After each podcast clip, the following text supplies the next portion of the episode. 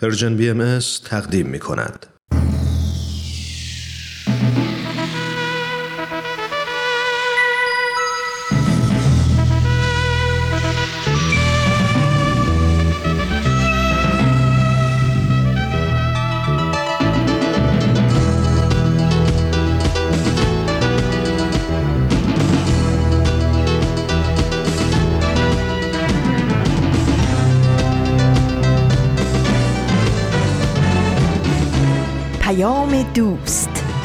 برنامه ای برای تفاهم و پیوند دلها.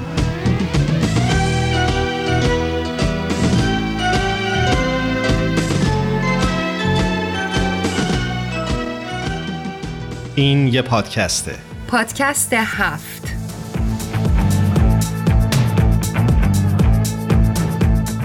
امروز جمعه 25 آذر 1401 خورشیدی برابر با 16 دسامبر 2022 میلادیه. این 134 مین قسمت از پادکست هفته. ممنونیم از اینکه شنونده ما در پادکست هفت هستید. من هرانوش هستم به همراه ایمان در خدمت شما خواهیم بود در این 45 دقیقه. منم درود و سلام میگم به حضور تک تک شمایی که این هفته هم با پادکست هفت و این برنامه و این رسانه همراه شده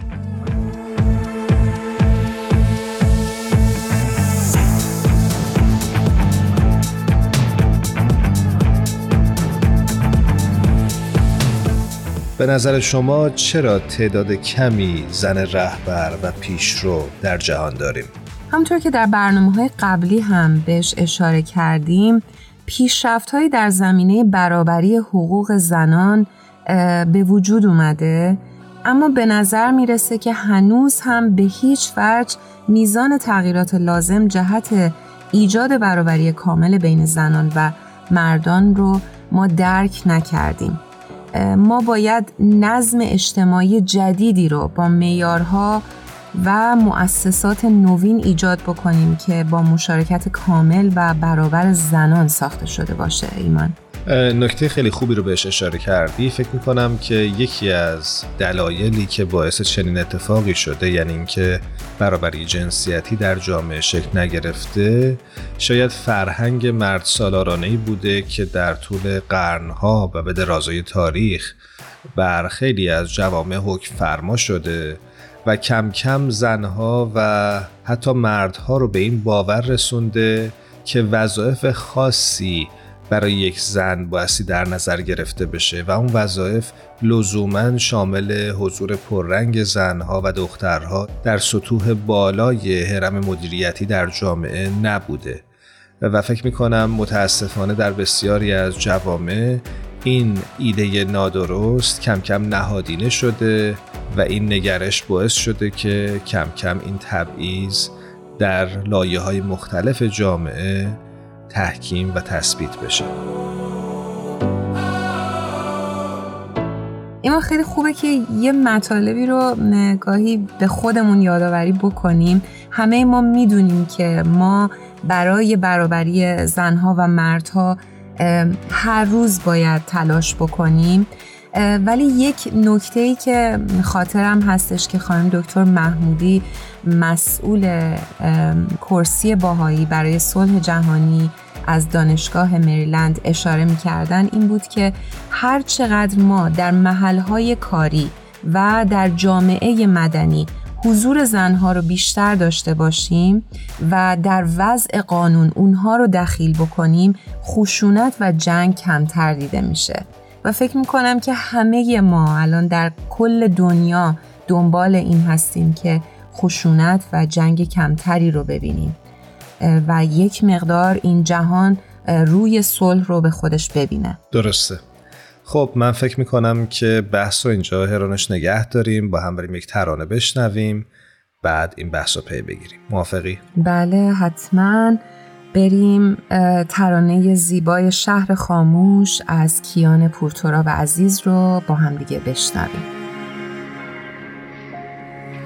دور حسار این شهر یه خط تیر آسمون رفته. دیگه روزای روشن از اینجا پر کشیدن ما رو یادشون رفته. از این حال میکوبد. به سینه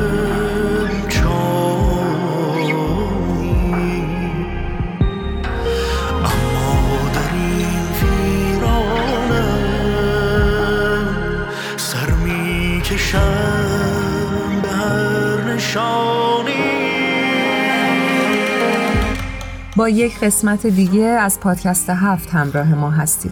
من هرانوش هستم در کنار ایمان میزبان شما خواهیم بود در طول برنامه امروز. من هم درود مجدد میگم به همه شمایی که صدا و تصویر ما رو دنبال می‌کنید. ما امروز درباره اهمیت حضور پررنگ زنان در سطوح عالی مدیریتی صحبت می‌کنیم.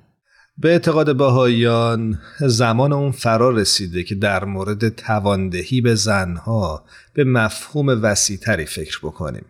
مشارکت زنها در حیات اقتصادی اجتماع هرچند بسیار مهمه اما گفتمان تواندهی به زنها به اعتقاد بهاییان نیازمند قدمی فراتر از صرفا پرداختن به این موضوع و باید شکوفایی قوای وسیع و بالقوه زنها جهت پیشرفت جهان رو هم در نظر بگیره. باهایان معتقدند که تحقق برابری زنان و مردان مستلزم تحول اجتماعی بنیادیه. یعنی حقیقتا ما باید از انواع نگرش های سنتی رهایی پیدا بکنیم و الگوهای تازه ای از حیات اجتماعی رو بپذیریم. آین باهایی بر این باور هستش که اگر زنها از موقعیت تعلیم و تربیتی مشابه مردان برخوردار باشن می‌تونن فاصله بین خودشون و مردان رو به سرعت طی بکنن و همانند اونها از استعدادها، هوش، توانایی خودشون استفاده بکنن برای پیشبرد اهداف جامعه و پیشرفت جامعهشون. جامعه جهانی بهایی معتقده که یکی از مسائل مهمی که کمیسیون مقام زن پیش رو داره پاسخ این پرسشی که اصلا کار چیست و چطور در تعداد روزافزونی از جوامع میشه فرهنگی شکل بگیره که در اون زنها و مردها در کنار هم و با شادمانی و رضایت خاطر به پیشبرد مصالح عمومی کمک بکنند. شنونده های عزیزمون ما در همین ارتباط تصمیم گرفتیم بخشهایی از یک سخنرانی بسیار خوبی رو که چندی پیش بهش برخوردیم براتون پخش بکنیم. این سخنرانی از خانم شرل سندبرگ هست. عنوانش این هستش که چرا ما تعداد کمی زن رهبر و پیش رو داریم.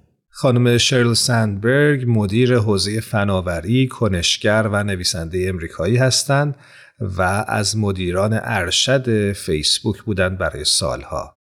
و با توجه به تجربه و سوابق کاریشون نکات بسیار مهمی رو در این سخنرانی مطرح کردند. بریم با هم بشنویم. خب برای هر کدام از ما که در این سالن حضور دارد اجازه بدهید بحث را با قبول این نکته شروع کنیم که ما خوششانس هستیم ما در دنیایی که مادران یا مادر بزرگان ما زندگی کرده زندگی نمی کنیم در شرایطی که امکان پیشرفت در شغل برای زنان بسیار محدود بوده است و اگر شما در این سالن امروز حضور دارید اکثر ما در دنیایی رشد کردیم که حقوق اولیه انسانی را داشته اید و به نحوی عجیب ما همچنان در دنیایی زندگی می کنیم که هنوز بسیاری از زنان در دیگر نقاط دنیا این حقوق انسانی را ندارند. آمار و اعداد برای ما واقعیت این داستان را مشخص بیان می کنند از 190 رئیس دولت تنها 9 نفر آنها زنان هستند. و از همه نمایندگان مجلس در سرتاسر سر دنیا تنها 13 درصد نمایندگان مردم را زنان تشکیل می دهند و حتی در بخشهایی از دنیا که به قصد پورسازی شکل نگرفته مانند ارگانهای نیکوکاری درست همان جایی که ما فکر می کنیم توسط زنان مدیریت و هدایت می شود زنان حد اکثر 20 درصد مدیران را تشکیل می دهند. ما همچنین مشکل دیگری نیز داریم که زنان با انتخاب سختری مواجه هستند. بین موفقیت شغلی و موفقیت در زندگی شخصی. سالها قبل من در نیویورک بودم. مشغول بستن قراردادی تجاری بودم. و من در جلسه که چیزی حدود سه ساعت طول کشید و بعد از دو ساعت به شکل نیاز به یک استراحت بدنی بود. و همه برای رفتن به استراحت ایستادند. و مردی که جلسه را اداره می کرد به نظر می رسید که واقعا شرمنده است. من متوجه شدم که او نمی‌داند که دستشویی زنان در دفترش در کجا قرار دارد. تصور کردم که آنها تازه به این دفتر نقل مکان کردند. اما هیچ وسیله بسته‌بندی شده ای ندیدم. لذا پرسیدم پس شما اخیرا به این دفتر نقل مکان کرده اید میزمان پاسخ داد نه ما حدود یک سال است که اینجا هستیم. و من پرسیدم می‌خواهید بگویید که من تنها زنی هستم که در یک سال گذشته برای عقد قرارداد به این دفتر آمدم؟ او به من نگاه کرد و گفت بله یا شاید تنها کسی بوده ای که نیاز به دستشویی رفتن داشتی Yeah, or maybe you're the only one who had to go to the bathroom. so the question is لذا سوال این است که ما چگونه باید این را حل کنیم؟ چگونه آمار زنان در سطوح بالا را تغییر دهیم؟ چگونه در این اعداد تغییر ایجاد کنیم؟ من مایلم که با گفتن این نکته شروع کنم که من درباره این صحبت می کنم. درباره حفظ کردن زنان به عنوان نیروی کار. همه در این باره زیاد حرف می‌زنند و همه درباره انعطاف ساعت کاری و دادن مشاوره به جوانان و برنامه‌ای که شرکت ها در آن باید به زنان آموزش دهند صحبت می کنند. من درباره هیچ کدام از این موارد یاد شده امروز صحبت نخواهم کرد. هرچند که می‌دانم همه آنها مهم هستند. امروز من روی این مطلب متمرکز می شوم که هر کدام از ما به تنهایی چه می توانیم بکنیم. چه پیامی ما باید داشته باشیم برای زنانی که با ما و یا برای ما کار می کنند؟ چه پیامی باید ما به دخترمان بدهیم؟ در ابتدا من مایلم به شفافیت بگویم که در این سخنرانی هیچ نظر و رأی نهایی نخواهم داشت. حتی برای خودم همین جواب را ندارم. من محل زندگیم در سان فرانسیسکو را روز دوشنبه ترک کردم و برای رسیدن به این کنفرانس سوار هواپیما شدم. و دختر من که سه ساله است زمانی که او را به کودکستان می بردم پای مرا بغل کرد و گریه می کرد که مامان سوار هواپیما نشو. این سخت است. لذا من این را نمی‌گویم که باقی ماندن به عنوان جزی از نیروی کار برای همه کاری درست است.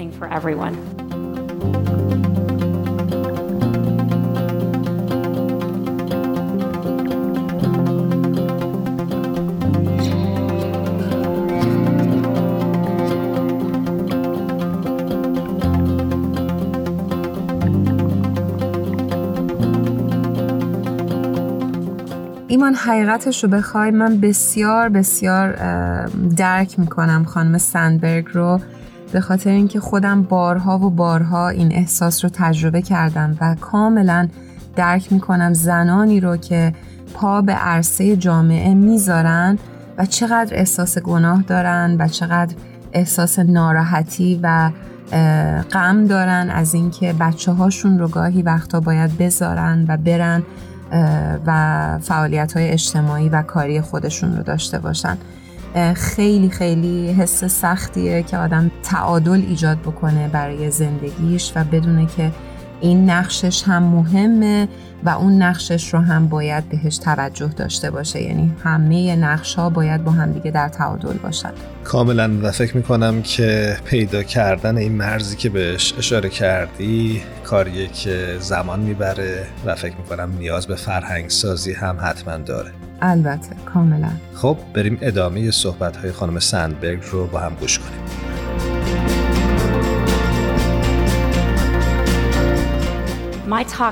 سخنرانی امروز من درباره این است که پیغام های ما اگر قصد باقی ماندن در بخش کاری جامعه را داریم چیست؟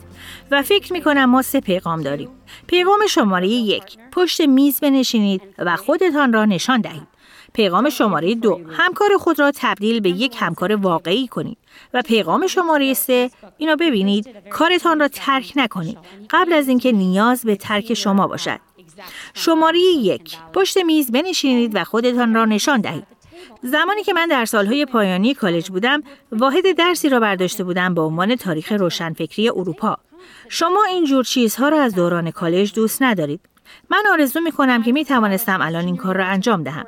من این واحد را با هم اتاقی هم کری برداشتم که البته کری یک دانش آموز فوق‌العاده در رشته ادبیات بود و همینطور برادرم نیز این واحد را برداشت. پسری باهوش که واترپولو بازی کرد و دانشجوی پزشکی بود و دانشجوی سال دوم بود. هر سه ما این کلاس را با هم برداشتیم. و بعد کری تمام این کتاب ها را خواند به زبان لاتین و یونانی. به تمام کلاس های این واحد رفت و من تمام کتاب های انگلیسی را خواندم و به بیشتر کلاس های واحد هم رفتم. برادرم یک جورهای سر شلوغ بود. او تنها یک کتاب از دوازده کتاب را خواند و تنها به تعدادی از کلاس های واحد رفت و او چند روز قبل از امتحان به اتاق ما آمد تا بلکه چیزی یاد بگیرد. هر سه نفر ما با هم برای امتحان رفتیم و سر جلسه نشستیم. با کتاب آبی کوچکمان. بله من انقدر مسن هستم. و ما بیرون رفتیم و به یکدیگر نگاه کردیم. به هم گفتیم امتحان را چجوری دادیم و کری گفت پسر من فکر می‌کنم که واقعا به نکات اصلی در مباحث هگلی اشاره نکردم. و برادر من گفت من در این واحد نمره خیلی عالی می‌گیرم. ما پرسیدیم تو نمره عالی می‌گیری؟ تو که چیزی نمیدانی.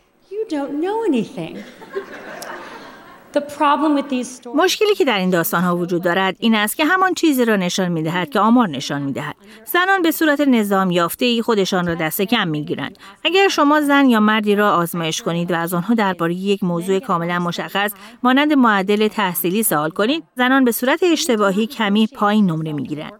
و از همه مهمتر مردان موفقیتی که به دست می آورند را حاصل کار خود می دانند. ولی زنان این موفقیت را به عوامل خارجی دیگر نسبت می دهند. اگر شما از مردی بپرسید که چگونه کاری را به خوبی انجام داده است آن مرد خواهد گفت من کارم خیلی درست است این که خیلی مشخص است چرا می‌پرسید؟ اما اگر شما از یک زن بپرسید که چگونه در کارش موفق بوده است چیزی که آنها خواهند گفت این است که کسی کمکشان کرده. آنها خوششانس بودند بسیار سخت کار کردند. چرا این مهم است؟ پسر این بسیار مهم است چون هیچ کسی به بهترین قسمت اداره دست نمییابد اگر همهش در کناری بنشیند نه اینکه پشت میز باشد. و هیچ کسی ترفیع کاری نمی‌گیرد اگر که بقیه و یا خودش فکر نکنند که لیاقت این ترفیع را دارد یا اینکه خودش موفقیت خودش را درک نکند.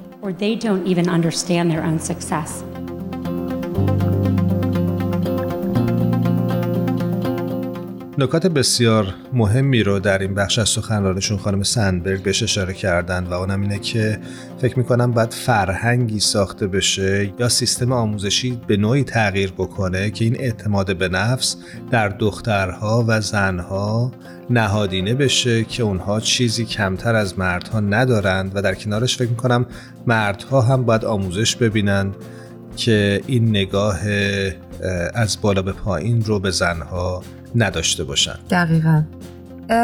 و ایمان داشتم فکر می‌کردم که یک جامعه ایدئال رو البته داشتم فکر می‌کردم. فکر بکن که ما مادران و پدرانی داریم که پسرها رو درست تربیت کردن و اون دیدگاه اه، درست رو به بچه منتقل کردن. اون بچه از پایه در واقع می‌دونه که اصلا نگاه جنسیتی نداره. یعنی من هیچ فرقی نمی کنم با یه دختر. و فکر نمی کنم که من یک قابلیت هایی دارم که دختر نداره. و در نظر بگیر که اون دختر هم چقدر در فضای آرامش و صلح به وجود اومده و چقدر خودش رو برابر می‌دونه و چقدر این حس حس خوبیه و همه می‌تونن در نهایت تعامل و در نهایت برابری با همدیگه فعالیت بکنن و رشد پیدا بکنن چقدر همه می‌تونن در صلح و آرامش زندگی بکنن کاملا بریم ادامه صحبت هاشون رو با هم گوش کنیم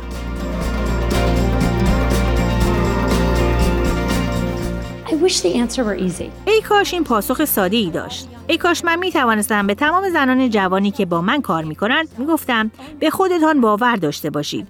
اما به این سادگی نیست. چرا که آنچه آمار نشان می دهد بالاتر از همه چیز یک چیز است که موفقیت و مقبول بودن ارتباط مثبت و مستقیمی در مردان دارد. ولی در زنان این ارتباط معکوس و منفی است و همه سر خود را به نشانی موافقت تکان می دهند چرا که همه ما می دانیم این درست است. این. در حقیقت یک تحقیق خوب است که این موضوع را خوب نشان می دهد. تحقیق معروف از دانشگاه هاروارد درباره زنی به نام هایدی رویزن. او یک اپراتور در یک شرکت در سیلیکون ولی است. او از ارتباطات خود استفاده کرده تا تبدیل به یک سرمایه‌دار ماجراجو و موفق شود. یک پروفسور که در دانشگاه کلمبیا بود، این پرونده را به عهده گرفت و آن را تبدیل به هایدی رویزن کرد. او پرونده تحقیقی را به دو گروه از دانشجویان داد. او فقط یک کلمه را عوض کرد.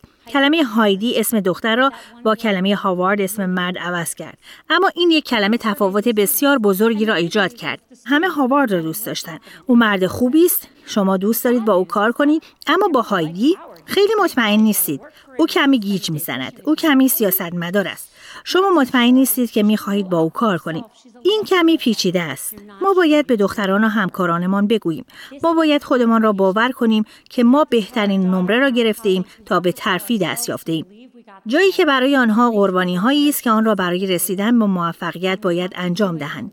ولی حتی برای برادرهای خود آنها نیاز به این قربانی کردن ها نیست ناراحت کننده ترین چیز در این باره این است که بسیار سخت است آن را به یاد بیاوریم. من می خواهم داستانی برای شما بگویم که واقعا باعث شرمساری من است. من این سخنرانی را کمی قبلتر در فیسبوک انجام دادم. برای حدود 100 نفر از کارمندان فیسبوک و چند ساعت بعد زنی جوان که آنجا کار می کند بیرون اتاق من نشسته بود و او می‌خواست با من صحبت کند. من گفتم اوکی و او برای صحبت با من آمد. او گفت من امروز چیزی را یاد گرفتم. من یاد گرفتم که دستم را باید بالا نگاه دارم. من گفتم منظورت چیست؟ او گفت خب شما سخنرانی کردید و شما دو سوال پاسخ دادید و شما سوالات بیشتری را پاسخ گفتید. البته فقط از مردان. و من با خودم فکر کردم واو اگر من کسی که درباره این موضوع حساس است و این سخنرانی را انجام می دهد در هنگام سخنرانی نمی توانم متوجه شوم ما چقدر توانا هستیم به عنوان مدیر یک شرکت و سازمان خود برای دیدن اینکه چگونه مردان بیشتر از زنان به فرصتهای بیشتری دست مییابند. ما باید که زنان را پشت میزها بنشانیم و به آنها فرصت بدهیم. پیغام شماره دو. همکار خود را به یک همکار واقعی تبدیل کنید. من متقاعد شدم که ما زنان پیشرفت بیشتری در محل کار داریم نسبت به پیشرفت در خانه. من فکر می کنم دلیل بیشتر از اینها پیچیده است. من فکر می کنم به عنوان یک جامعه ما فشار بیشتری را بر پسرهایمان برای موفقیت می‌گذاریم نسبت به فشاری که به دخترها میآوریم. مردهایی را می‌شناسم که در خانه میمانند و از خانه کار می کنند تا به زنانشان کمک کنند و این سخت است. زمانی که من در جلسات گروه های حمایتی من و مادر می رفتم، پدران را آنجا می بینم. متوجه شدم که دیگر مادران با آن مردان بازی نمی کنند و این مشکل است چرا که ما باید این را به عنوان یک کار مهم انجام دهیم چرا که این سختترین کار در دنیا است برای هم مردان و هم زنان اگر ما قصد داریم تا همه چیز را به مساوات تقسیم کنیم و اجازه دهیم زنان در بخش نیروی کار بمانند تحقیق ها نشان می دهد که صاحبان خانه با درآمد برابر و با مسئولیت های برابر همچنین آمار طلاق آنها نصف آمار طلاق است. و اگر این محرک ها به اندازه کافی خوب نباشد برای دیگران همچنین آنها محرک های بیشتری دارند چطوری این را اینجا بگویم آنها همدیگر را به شیوه انجیلی بهتری می‌شناسند.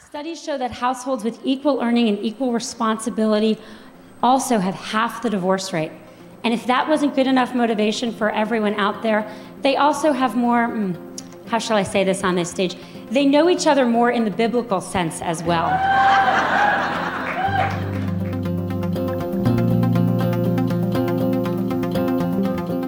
به نظرم میاد که زنها یه بخشیش میتونه این باشه که زنها هم نیاز دارن به خودباوری یعنی باید خودشون خودشون رو باور بکنن و به خودشون اعتماد بکنن که بدونن دارن چقدر مسئولیت های سنگینی رو توی جامعه عهدهدار شدن و چه فعالیت هایی دارن انجام میدن. یعنی بعضی وقتا ما زنها هم خودمون رو نمی‌بینیم که چقدر مسئولیت الان رو دوشمون هست.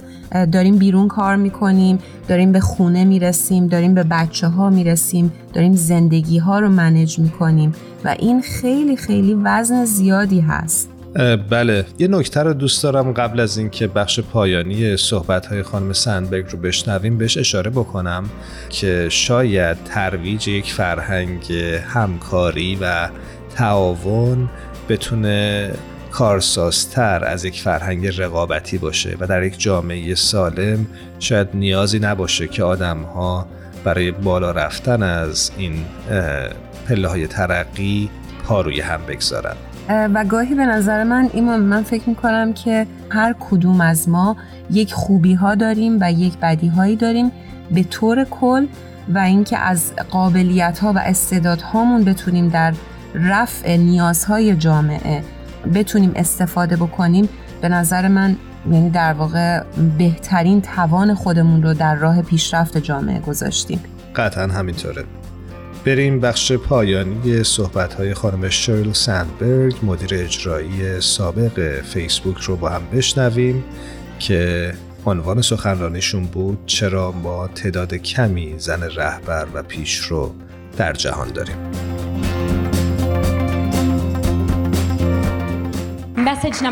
پیغام شماره 3 کارتان را ترک نکنید قبل از اینکه نیاز به ترک شما باشد. فکر می کنم نکته تنز عمیق اینجا وجود دارد درباره این حقیقت که اقدامی که زنان می کنند و من همیشه آن را دیدم. با این هدف که در بازار کار باقی بمانند. در واقع باعث می شود که آنها از بازار کار کنار گذاشته شود. این اتفاقی است که رخ داده است. ما سرمان شلوغ است. همه گرفتارند و یک زن نیز گرفتار است و او شروع به فکر درباره بچه دار شدن می کند او به ترفیع کاری نمی اندیشد او پروژه جدیدی را قبول نمی کند او دیگر نمی گوید من من می خواهم این کار را انجام دهم.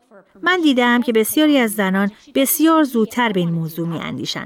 زمانی که نامزد کردند، زمانی که عروسی می کنند، زمانی که آنها شروع به تلاش برای بچه دار شدن می کنند که البته زمان طولانی است. یک زن برای دیدار من در این باره آمده بود. من به او نگاه کردم و او یک جورهای خیلی جوان به نظر می رسید. من گفتم خب آیا شما و شوهرت می خواهید بچه دار شوید؟ و او گفت او نه من متعهل نیستم. او حتی دوست پسر هم نداشت. من گفتم داری درباره بچه دار شدنت خیلی زودتر از زمانش فکر می کنی. Are you and your husband thinking about having a baby? And she said, Oh no, I'm not married. She didn't even have a boyfriend. I said, You're thinking about this just way too early. But the point is that اما نکته این است. چیزی که اتفاق میافته از زمانی که شما شروع به عقب نشینی می‌کنید. تمام کسانی که این تجربه را دارند و من به شما می‌گویم زمانی که بچه‌ای در خانه است شغل شما باید واقعا خوب باشد تا برگردید. اگر دو سال قبل شما ترفی نگرفتید و یک مرد دیگر این ترفی را گرفته است اگر سه سال قبل شما جستجو برای یافتن فرصت شغلی بهتر را رها کرده اید شما احساس خستگی خواهید کرد. چرا که شما باید پای خود را به پدال گاز فشار دهید. کارتان را ترک نکنید قبل از اینکه نیاز به ترک شما باشد. سر جای خود باقی بمانید. پای خود را بر پدال گاز فشار دهید و تلاش خود را بکنید تا روزی که نیاز به ترک شما است تا زمانی که نیاز به توقف برای بچه دار شدن است و آنگاه تصمیم خود را بگیرید. خیلی زود و پیشا پیش تصمیم خود را نگیرید. به خصوص زمانی که شما حتی هوشیار و آگاه از تصمیمی که می‌خواهید بگیرید نیستید. متاسفانه و واقعا نسل من قصد ندارد که تعداد بانوانی که در رأس امور هستند را عوض کند. من فکر می کنم دنیایی که در آن نیمی از کشورها و نیمی از شرکتها به وسیله زنان اداره می شود، دنیایی بسیار بهتر خواهد بود. و این به این دلیل نیست که مردان مدیر می دانند دستشوی زنان در کجای ساختمان قرار دارد. هرچند که این بسیار مفید خواهد بود. من دو بچه دارم. یک پسر پنج ساله و یک دختر دو ساله. من می خواهم که پسرم این امکان را داشته باشد که بتواند چه در نیروی کار در بیرون از خانه و چه در خانه فعالیت داشته باشد و من می خواهم دخترم این امکان را داشته باشد که نه تنها بتواند مدیر باشد بلکه به خاطر موفقیت‌هایش مورد ستایش قرار گیرد.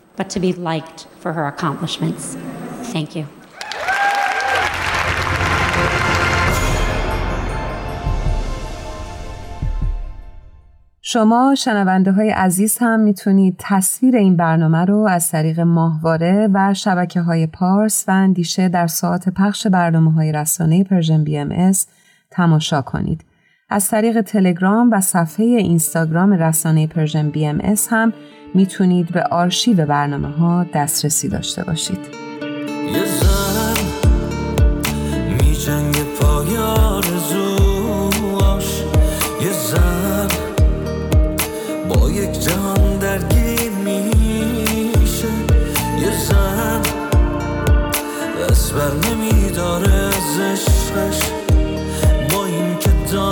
تغییر میشه. همیشه گریه کردن باختن نیست. یه زن تاریخ بیرحمی رو دیده. یه زن رو سخت میشه عاشقش کرد. ولی عاشق بشه جونش رو میده. ممنونیم که همچنان با پادکست هفت همراه هستید. ما در این برنامه راجع به این صحبت می‌کنیم که چرا تعداد کمی زن رهبر و پیشرو در جهان داریم. خوبه که تو این فرصت کوتاه یه مقدار در مورد موانع ارتقای شغلی زنان هم بپردازیم. فکر می‌کنم یکی از مهمترین موانع سر راه پیشرفت شغلی و اجتماعی برای زنها عامل فرهنگی هست. یعنی اینکه در جامعه جنبه های مختلف فرهنگی به نوعی در تضاد هست با برابری جنسیتی. و همونطور که در قبل هم بهش اشاره کردیم انعطاف پذیری در کار یکی از عواملیه که زنان به اون نیاز دارن که بتونن بین مسئولیت های کاری و خانوادگی خودشون تناسب ایجاد بکنن. و یه مطلب دیگه ای که خیلی مهمه ویژگی های شخصیتیه. یعنی فاکتورهایی که تعیین کننده شخصیت فرد هستش. از جمله درونگرایی و برونگرایی هیجانی غیر هیجانی فعال و منفعل بودن اون فرد هستش که هر چقدر خودش رو بهتر بتونه بشناسه و بدونه که نقاط ضعف و قوتش کجا هستش می‌تونه اون عوامل و اون موانع رو بیشتر رفع بکنه. کاملا. خب چون وقت برنامه ما کوتاه هست و اشاره می‌کنند که آنیتا روی خط منتظره بریم بیشتر از این معطل نگهش نداریم. بله بریم صحبت کنیم.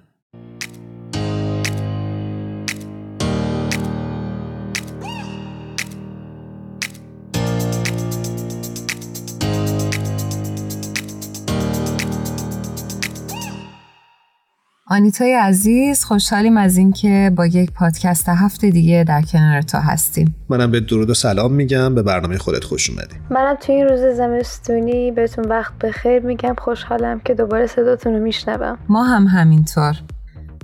دوست دارم بدونم که در این روزها برای ما چی به همراه آوردی؟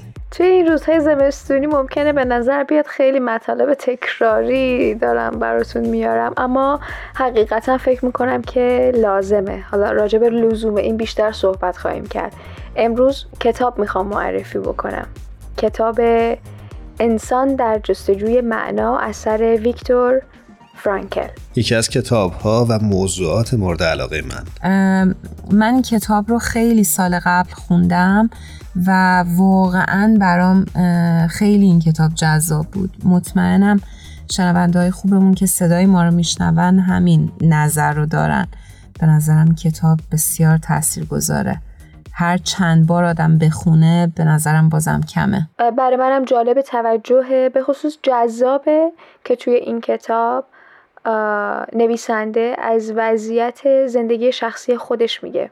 فرانکل توی اردوگاه های کار اجباری آلمان بوده تو دوره جنگ جهانی دوم و نوشتن این کتاب یک تلفیقی از تجارب شخصی خودش و حوزه‌ای که توش فعالیت می‌کرده. البته اشاره می‌کنم که ایشون روانشناس اگزیستانسیالیست یا وجودگرا بودن که در سختترین شرایط حیات بودن و همزمان به فکر رشد و ترقی و حل کردن مسئله چیستی و چگونگی زندگی. بسیار همالی. مثل شازده کوچولو که میگه آدم بزرگا همش با عدد و ارقام سر و کار دارن. بذارین پس به اینم اشاره بکنم که این کتاب سال 1997 توی آمریکا بیشتر از 9 میلیون نسخه فروخت و به 24 تا زبان زنده دنیا ترجمه شد و 73 بار تجدید چاپ شد.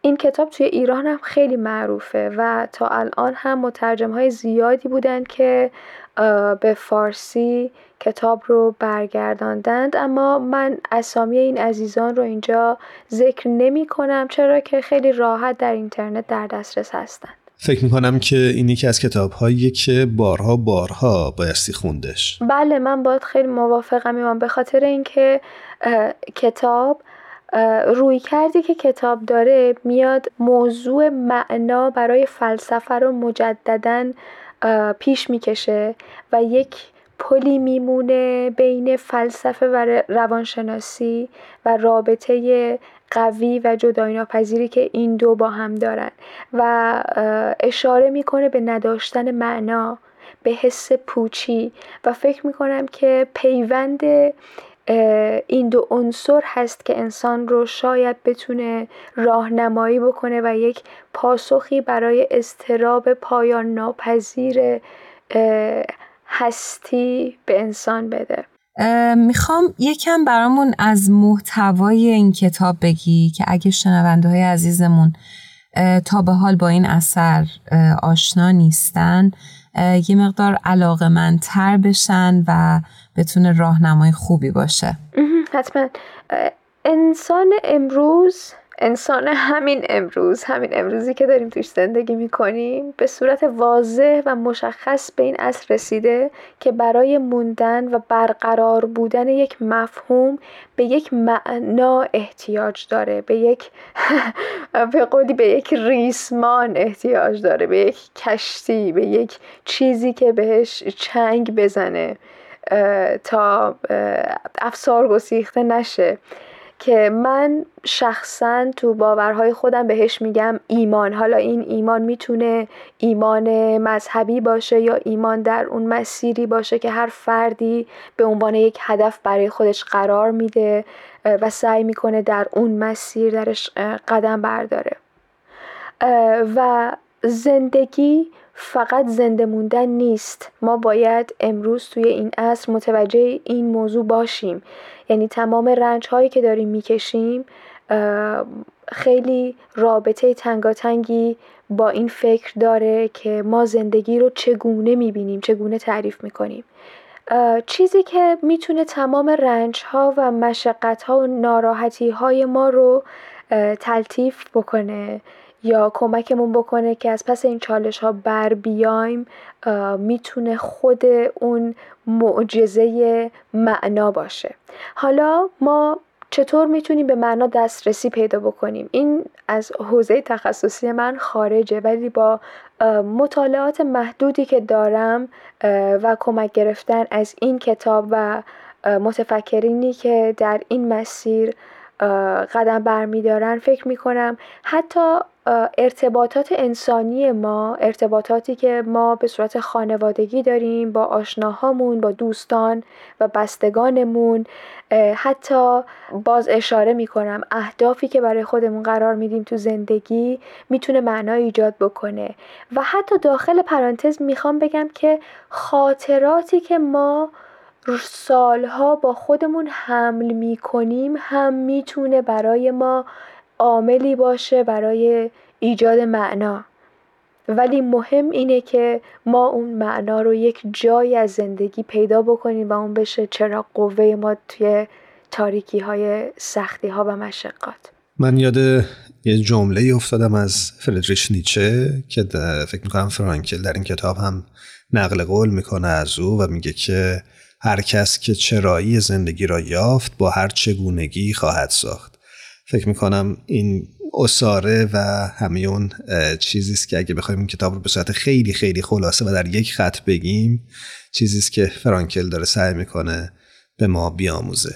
ازت ممنونم ایمان. مثل همیشه من می‌خوام اون قسمت تراژیک آینه آینه رو هم اینجا تقدیم حضورتون بکنم. نویسنده این کتاب که تو جنگ جهانی دوم سپری می‌کرده زندگیش رو همسر باردارش رو از دست میده والدینش رو برادرش رو و توی چهار اردوگاه مختلف اسیر بوده. یعنی فرانکل اسیری بوده بین افرادی که معمولا از هر 28 نفر یک نفر می‌تونستن زنده بمونند و بقیه یا کشته می‌شدن و یا خودکشی می‌کردن. ولی فرانکل عزیز بین تمام این مشقات به این توجه می‌کرده که اون کسایی که زنده میمونن الزاما کسایی نبودن که از قبل سالمتر، قویتر، باهوشتر و ثروتمندتر بودن.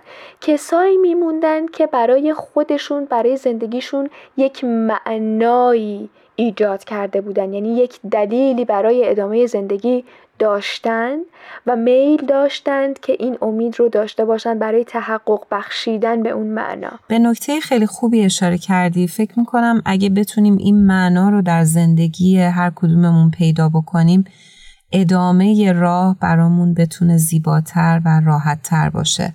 مرسی هرانوش از اینکه به من فرصت این رو دادی که صحبت شما رو بست بدم. و بگم که پیدا کردن این معنا حتی به ما فرصت این رو میده که قابلیت این عالم انسانی رو پیدا بکنیم و در ساختن ممالکی که توش زندگی می‌کنیم جامعه هایی که توش زندگی می‌کنیم کشوری که توش هستیم موقعیتی که درش قرار داریم و بهبود اون قدم برداریم و تلاش بکنیم. و این نکته به نظر من الان یکی از مهمترین احتیاجات بشره. هر کجایی که هستیم تو هر قاره ای که هستیم. خب آنتای عزیز اگه لطف کنی در خصوص ساختار کتاب انسان در جستجوی معنا هم قدری برای ما صحبت کنیم بله حتما. کتاب دو تا بخش داره. همونطوری هم که داشتم توضیح می‌دادم تو یک بخش نویسنده راجع به تجربه شخصی خودش میگه تو بخش دوم راجع به لوگوتراپی یا با ترجمه معنا درمانی شروع می‌کنه به صورت تخصصی این تجربیات رو واشکافی می‌کنه. بذارین اینم بگم که نویسنده این کتاب یعنی فرانکل روانپزشک عصب شناسی بود که این اثر رو سال 1946 منتشر کرده بود. و خب طبعا از آدم های رنج کشیده ای صحبت می‌کنه که هر لحظه منتظرن برن تو کوره های آدم سوزی و چه و چه. توی بخش دوم نویسنده راجع به این لوگوتراپی بیشتر توضیح میده و طبعا نسبت به بخش اول جنبه علمی بیشتری داره و راجع به دستاوردهای خودش توی اون سالهای سخت بیشتر میگه و توضیح میده چه اتفاقی میفته که اون انسانها جون سالم به در می‌برن. در واقع این نکته رو پررنگ می‌کنه. فرانکل با روی کرده تئوری انتخاب این مسئله رو مطرح می‌کنه که هر چقدر رنج و عذاب زیاد باشه و ما رو احاطه کرده باشه نوع برخورد ما با اون مسائل هست که باعث میشه واکنش ما نسبت به اون مسائل تغییر بکنه به جهت مثبت یا منفی. من می‌خوام به جای اینکه یک قسمتی از کتاب رو براتون بخونم یک اتفاق جالبی که برای فرانکل رخ داده رو تشریح کنم. بسیار هم عالی. توی یکی از این اردوگاه ها فرانکل توی جیب لباسش کاغذی پیدا می‌کنه که نوشته بوده خدایت را با تمام قلبت با تمام روحت و با تمام قدرتت دوست بدار. و بعد مجبور میشه که از اون لباس استفاده بکنه. تفسیر ویکتور فرانکل از اون جمله این بود که پاسخ مثبت به زندگی علا رقم هر چیزی که با اون روبرو میشیم خواه رنج و خواه مرگ یک فرمانه. و نویسنده معتقده که به دنبال چیزهایی رفتن که صرفا منافع شخصی افراد درش هست یک نوع بیماریه. و این سطح پایین زندگی ما رو نشون میده. چرا که ما احتیاج داریم نه تنها به خودمون بلکه به دنیای اطرافمون توجه بکنیم و منفعت تمام انسانها رو جلوی دید خودمون داشته باشیم. بسیار سپاسگزارم ازت. آنیتای عزیز که این کتاب خوب و این موضوع خوب رو انتخاب کردی برای برنامه امروز. امیدوارم که تا فرصت بعدی هر جا هستی خوب و خوش باشی. همچنین برای شما و هرانوش عزیز. ممنونیم آنیتای عزیز. هر جا هستی سلامت و خوب باشی.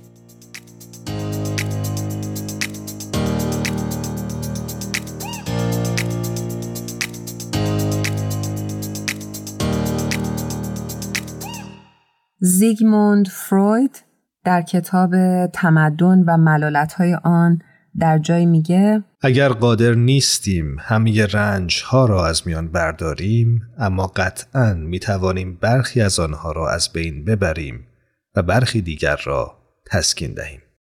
با تشکر از همه شما شنونده های خوبمون که تا این وقت از برنامه با ما همراه بودید. و همچنین تشکر می‌کنیم از تهیه کننده های خوب برنامهمون از تارا، میساق و شایان و پگاه عزیز که ما رو در تهیه برنامه هامون کمک می‌کنن. شب و روزتون خوش. هر جا هستید خوب و برقرار باشید. خدا نگهدارتون.